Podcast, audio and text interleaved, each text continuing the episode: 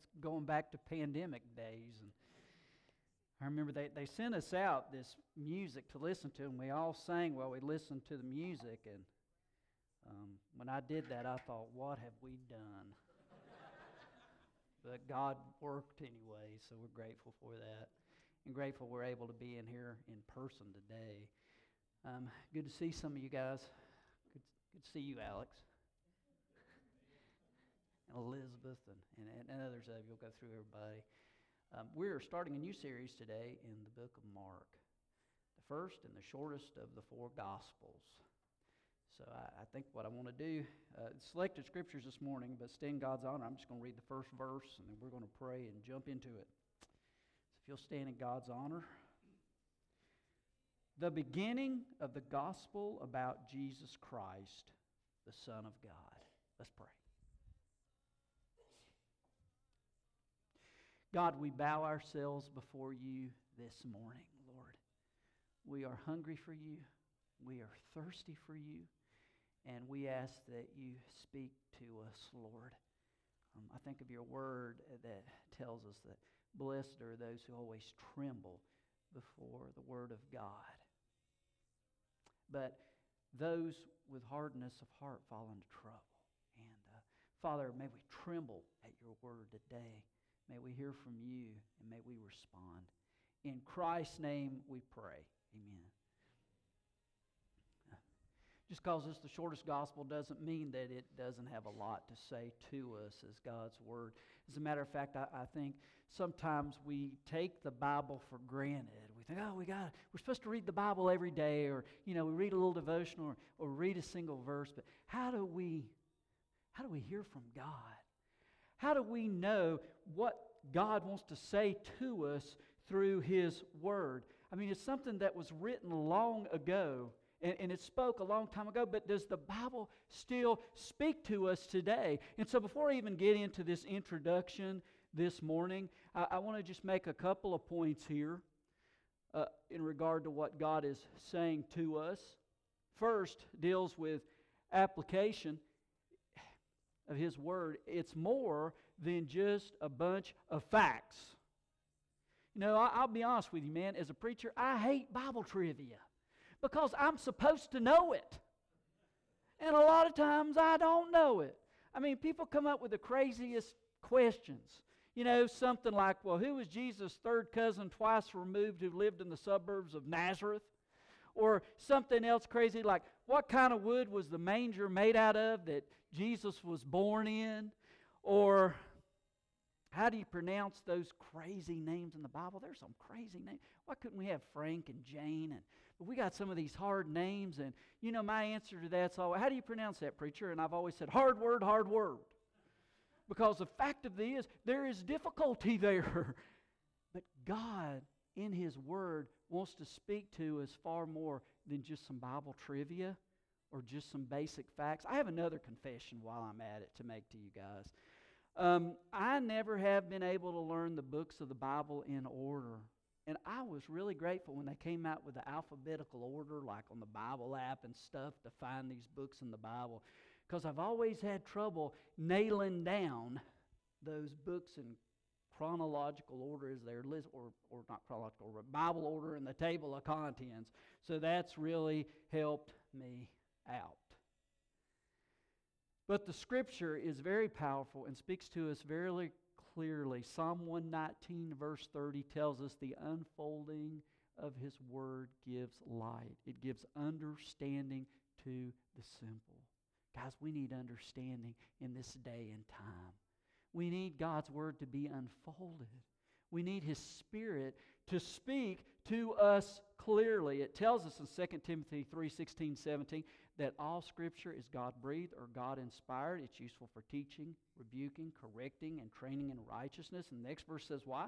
So that you may be equipped for every good work. You see, God's word is to put us into action to serve Him, to follow Him, to be conformed into the image of His one and His only Son. So I'm going to look at some principles here real quick. Not only is the application of His word not just Bible facts, it is a focus on the truth of God's Word.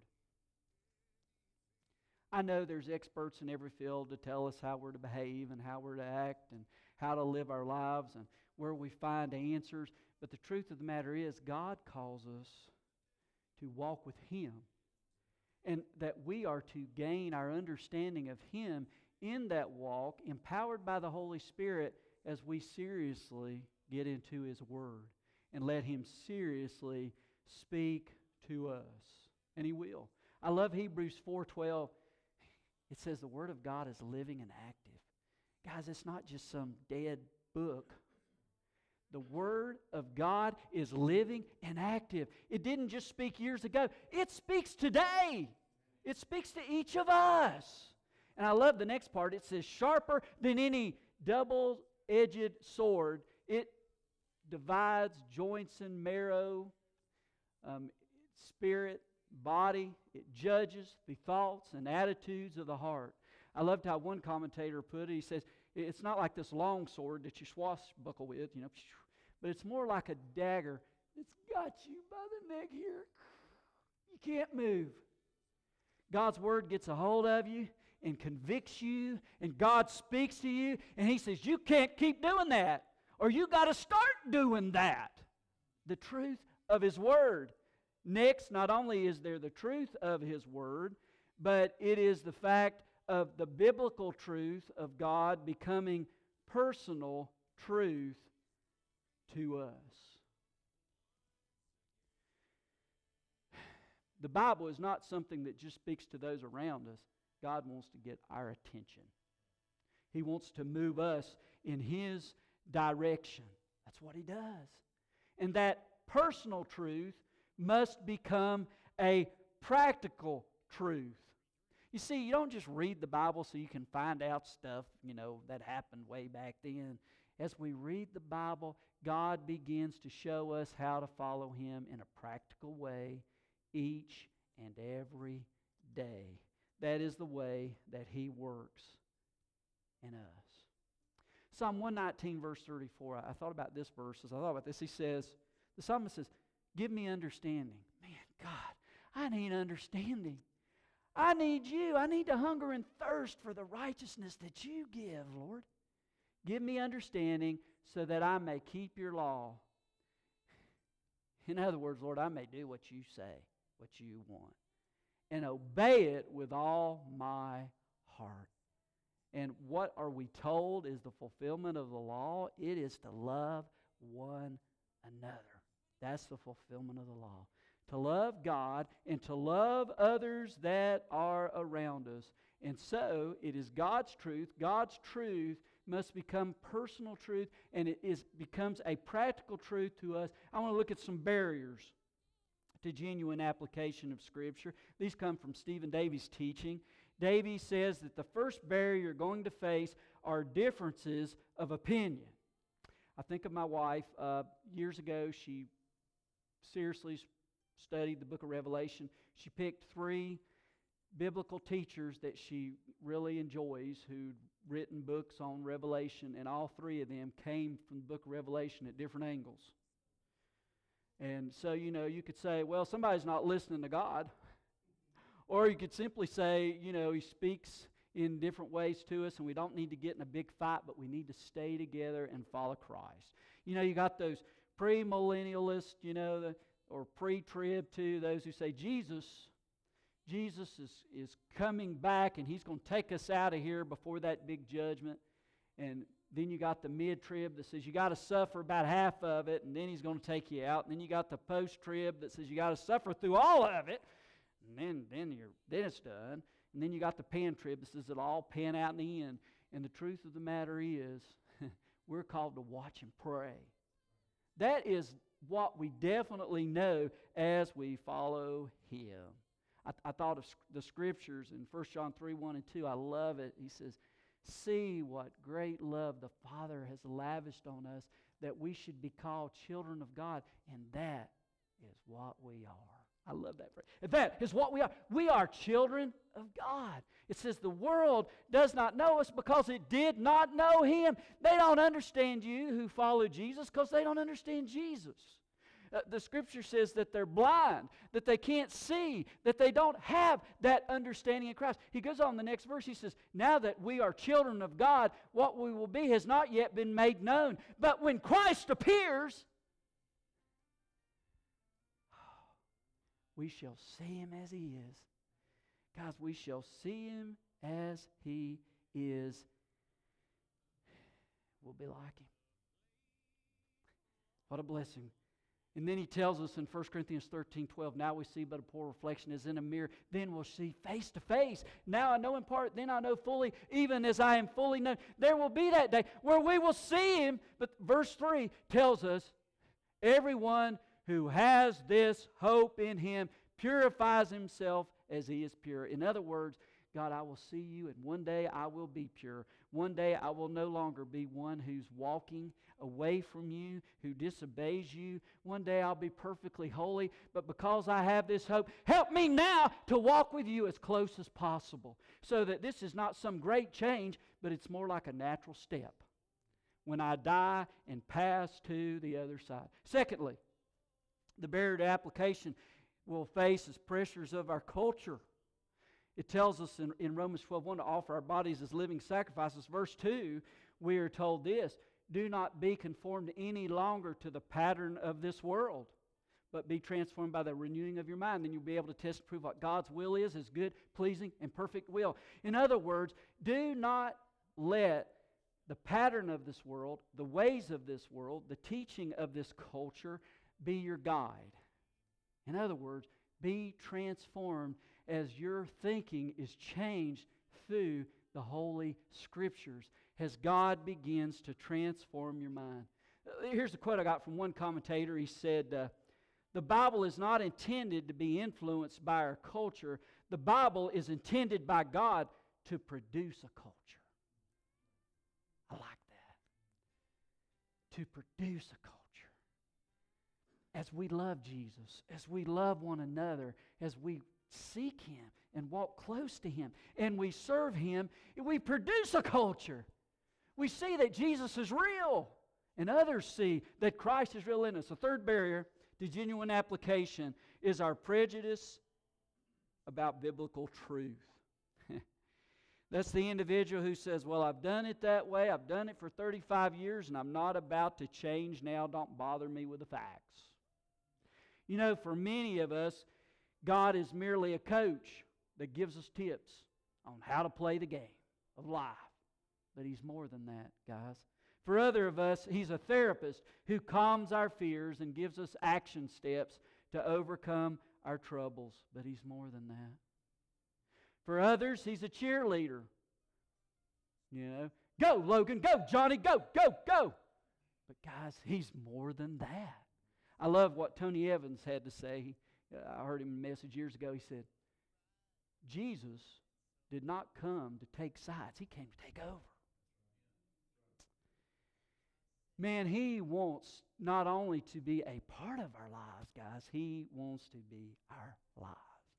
Now, with all that said, now I want to get into this little introduction on the Gospel of Mark. Uh, the first Gospel written somewhere, we believe, between AD 60 and AD 70. You had a madman who was in charge of the emperor, Nero, blamed Christians for the burning down of Rome, and so they ended up in the Colosseum ended up lion food and all kinds of suffering that was faced by them. And as you look at this shorter gospel, the question is God, I need you now. In, in all of this suffering, I want to hear from you this moment. As a matter of fact, as we look in the scriptures, we see that 12 of the 16 chapters in the original language begin with the word and. And man, it just keeps going. And the most popular word that's repeated over and over again in the chapter is a word that's translated immediately or straight away. In Matthew, this word is only used seven times. In Luke, it is used twice. But in Mark, it is used 42 times. It is as if through Mark, God is saying, immediately Jesus worked. And there was this huge news uh, to say we need to see Jesus at work. We need to see where God is. We need to see that Jesus still is at work, that He still cares today, that He's still moving among us. And man, we need that, don't we? Now, I want to look at some snapshots here, real quick, of, of scriptures uh, on John Mark. First, we're in the book of Acts, Acts chapter 12.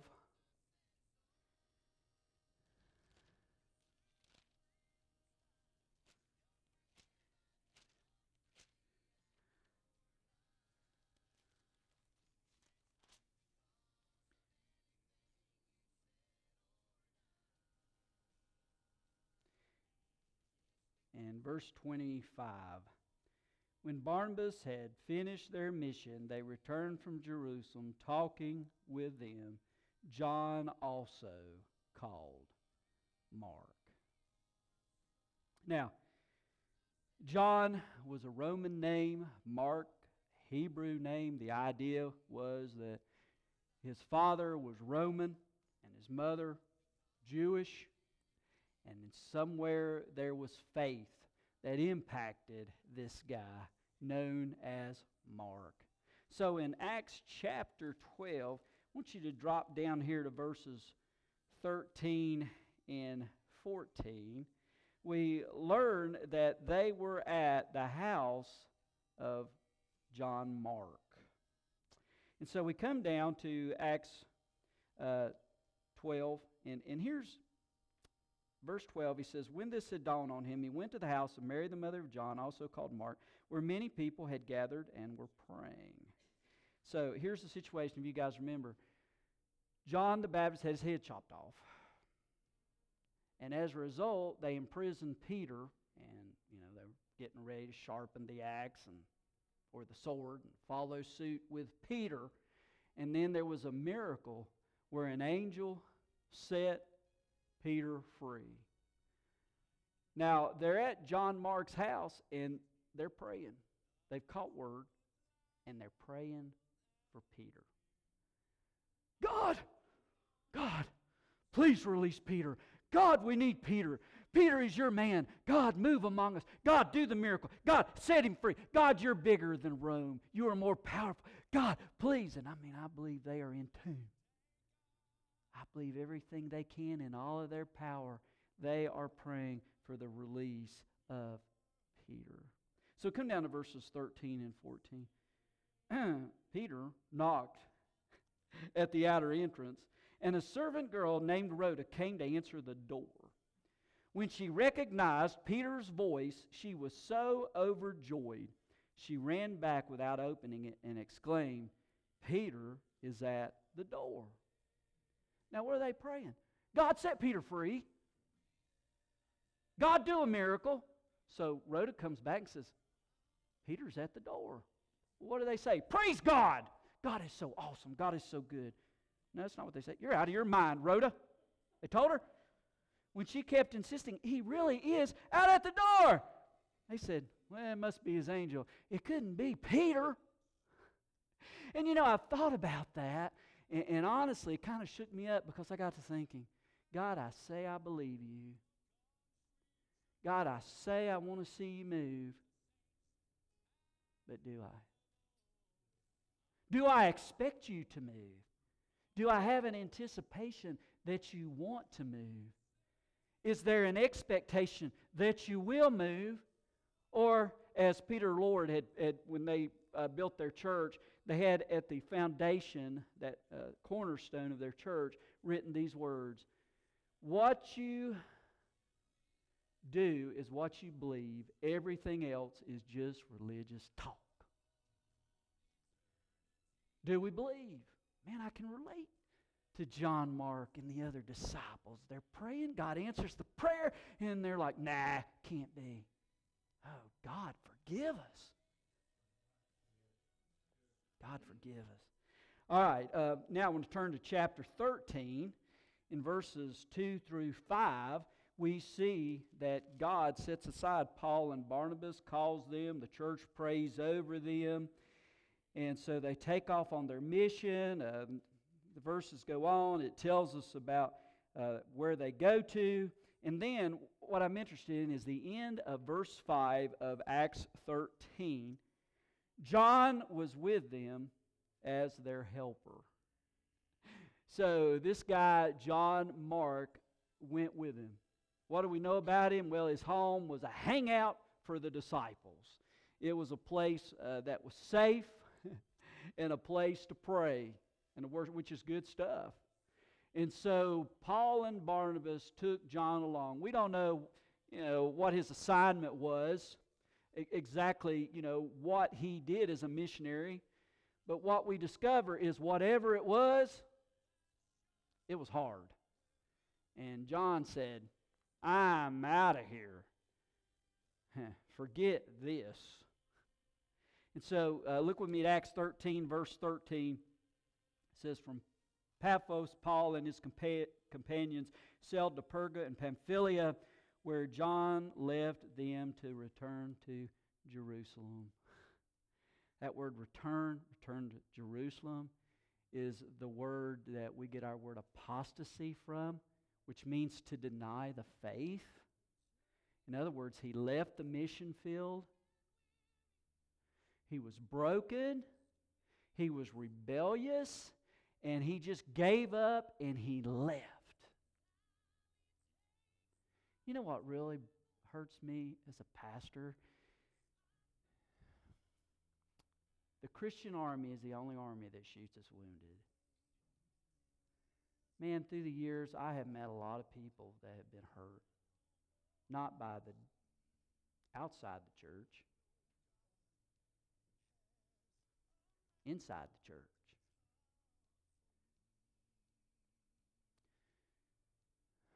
John Mark leaves. Now, another text of Scripture 15, 36 through 40. Still moving through Acts. Sometime later, Paul said to Barnabas, Let us go back and visit the brothers in all the towns where we preach the word of the Lord and see how they're doing. Barnabas wanted to take John, also called Mark, with them. But Paul did not think it's wise to take him because he had deserted them in Pamphylia and had not continued with them in the work. They had such a sharp disagreement, they parted company. Barnabas took Mark and sailed for Cyprus, and Paul chose Silas and left. Commended by the brothers to the grace of the Lord, he went through Syria and Cilicia, strengthening the churches. So, what happened? It was time to go back onto the mission field. Barnabas comes with his cousin John Mark, and he, he says, Well, Paul, we're ready to go. And Paul's like, Are you kidding me? Are you, are you kidding me?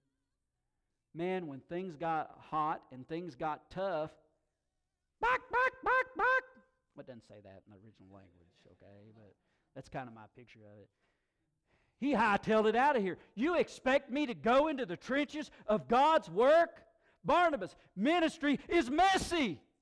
And this guy's already hightailed it out of here instead of being faithful. No way. and so there's this split. But God worked in both mission teams as they went separate directions.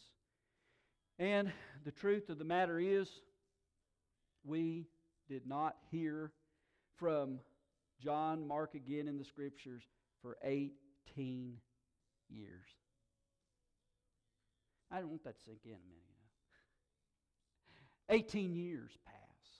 We don't really know what happened in John Mark's life. We don't know if he just threw up his hands and said, I'll never go around Paul again. I'm sticking with Barnabas. He's cool, you know, not Paul forget him. For 18 years, there was this struggle. And then we hear the Apostle Paul commenting on John Mark. Turn me to Colossians chapter 4, verse 10.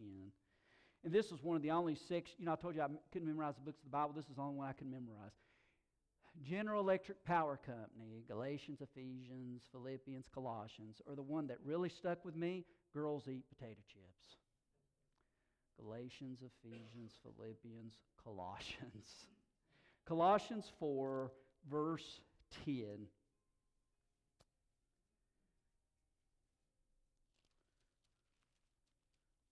Here I was. I looked, I was in Thessalonians. It's like, okay, I really don't know where the books of the Bible are. okay, verse 14. My fellow prisoner Aristarchus sends you his greetings, as does Mark, the cousin of Barnabas. You have received instructions about him. If he comes to you, welcome him. So, what do we have here? We have got a reference from the Apostle Paul for John Mark. Something major has changed in Paul's life. Before he was angry 18 years ago, I'm not, no. Now, he says, I vouch for him. Receive him, welcome him. He's a dear brother in Jesus Christ. Man, what a, what a powerful, what a powerful change. One another scripture here, 2 Timothy chapter 4, verse 11. Only Luke is with me. Get Mark and bring him with you because he is helpful to me in my ministry. Paul is chained in a Roman prison, and there's only about three people that Paul mentions as being helpful to him while he's in chains in Rome. And one of those was John Mark. Can God use us? Yeah. Even after we mess everything up? Yes. Yes, He can. Now, uh, one more verse here um, I want to share. It's 1 Peter 5.13. So turn with me there. This is uh, we're right at the end of the letter of First Peter. She who is in Babylon, chosen together with you, sends you her greetings, and so does my son Mark. Peter refers to John Mark as my son. You know, we often think about Paul and Timothy, right? I mean, Timothy, eh, Paul referred to him as my son in the faith. Paul, he, he, he was the mentor. Timothy was the apprentice. He was learning. Well, there's a picture here that this also occurred with Peter and John Mark. Now, uh, think about this, man. If there's anybody who could understand what it means to screw it all up and find mercy, it's Peter, right? The rooster crows three times. He denies Jesus and he's broken and he's weeping. And what happens? God reinstates Peter. And so I, it, it's, it's not really a huge surprise that Peter takes this guy under his wing and works with him and loves him, and they serve Jesus together. And history tells us that John Mark becomes the pastor of Alexandria, that God continues to work through John Mark. He's a son, as a son, to Peter who discipled him. Now, some application uh, here as I close this thing out. Lessons that were learned. First, I believe Peter learned compassion. Remember, Peter, he, he's the guy tried to defend Jesus, took out his sword. And I probably don't look too cool because I don't have the right swing, but you know, he swings at him. A little more passion than that, too. But he swings at him and he cuts his ear off. But here's the deal I, I believe that this guy ducked. He wasn't aiming to cut his ear off, he's aiming to chop his head off and take him out. Forget this compassion stuff. But God did a work in Peter. He became a man of compassion and he began to reach out to another guy who needed compassion, John Mark. So, what did the Apostle Paul learn? Number two, uh, he learned forgiveness. Paul's like, no. God worked on him, and Paul finally said, okay, Lord, yes. What a powerful lesson. I I think of what uh, Jesus uh, said to us right at the end of the Lord's Prayer. Uh, you know, we always we always quote that first part. You know, but you come down to verse 14 and 15, and he says, "If you forgive men when they sin against you, your heavenly Father will also forgive you. But if you don't forgive men their sins, I won't forgive your sins." God is very serious about forgiveness. It is not an option. Forgive as you have been forgiven. And through the cross, we've been fully forgiven. And so we're to forgive. And Paul forgave. It took a while, but he forgave. Sometimes it takes us a while. One more John Mark, um, what he learned. I think his lesson was endurance. You know, I wish the Christian life went like this. You know, man, by now I should be on Everest. You know, I'm so old up there doing this.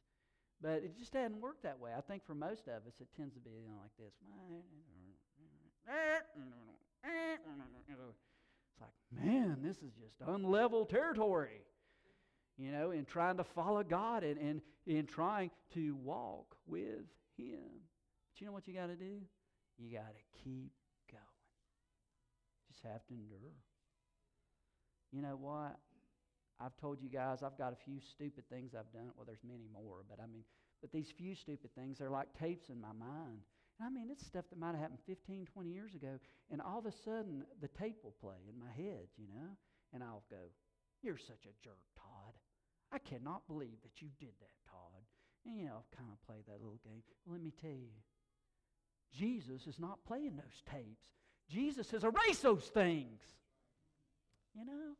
He says, I will remember your sins no more. Does that mean that God can't remember them? No. It means He has chosen not to hold them against you. Took care of them at the cross, He removed them there. So, if you could sum up in a sentence, I believe the application of John Mark, you know I think it is? God gives second chances. Is there any of you here who need a second chance? I do. We need a second chance. God is the God of the second chance. God doesn't just throw people away. He says, Come to me, and I will give you new life. Follow me, and I will give you another opportunity. I close with this story. Um, if you ever go through O'Hare Airport in Chicago, uh, you'll see a plaque of who the airport was named after a guy named Butch O'Hare, who ended up being a fighter pilot in World War II. And he took down five Japanese planes on a mission, and he ended up with a Congressional Medal of Honor. A year later, Butch was shot down and he died serving our country faithfully as a fighter pilot in 1944. But the story goes back way before that in the roaring 20s. the days of Al Capone. Al Capone's lawyer was a guy known as Fast Eddie O'Hare. Eddie O'Hare was smooth, and he kept Al Capone and his guys out of jail because he always had the proper angle. But something happened in Al's life. He goes to the police and he says, I have enough evidence to put Al Capone and his gang away for life. And of course, you know, they're like, why in the world would you do that? We just had a baby. And I don't want my son to be remembered as the son of the guy who kept Al Capone out of jail. I want a new start. I want a fresh start. I want my son to have a new legacy. And a few days later, they found Fast Eddie with a bullet through his head, and he was dead. But his plan did work. his son would grow up. He would end up in the military with a Congressional Medal of Honor. Remembered not for a family that worked side by side with Al Capone, but as a fighter pilot who served his country and died faithfully doing so. Jesus gives us second chances, church. I don't care what you've done. I don't care where you've been. The grace of God extends to everyone, no matter how deep the sin, no matter how far we have moved away from God. He comes closer through the work of Calvary and He forgives. It's the message of the gospel, and it's the message of the gospel of Mark, and it's still true today. Do you need the second chance? Do you need Christ? Have you trusted Him? Does He want you to follow Him? You today, to put behind you an old way of life and to start a new way. Let's pray. God, uh, I thank you, Lord, for your word. I thank you for this message of the Gospel of Mark how immediately and and it, it just continually shows the work of jesus and what he's up to and what he's doing. And god we are hungry today to see jesus move among us. We want to know what you want to do next. And we do not want to be a hindrance but we want to be part of that. And so god i pray this morning that we would be open to the movement of your spirit at an altar to pray um, to come forward before your people to share um, Father, to make decisions right where we are. The key is to follow you, whatever that may be. And so I pray, Lord, you would certainly have freedom to move in our lives as you choose this morning. And may we say yes to Jesus, in whose name we pray. Amen.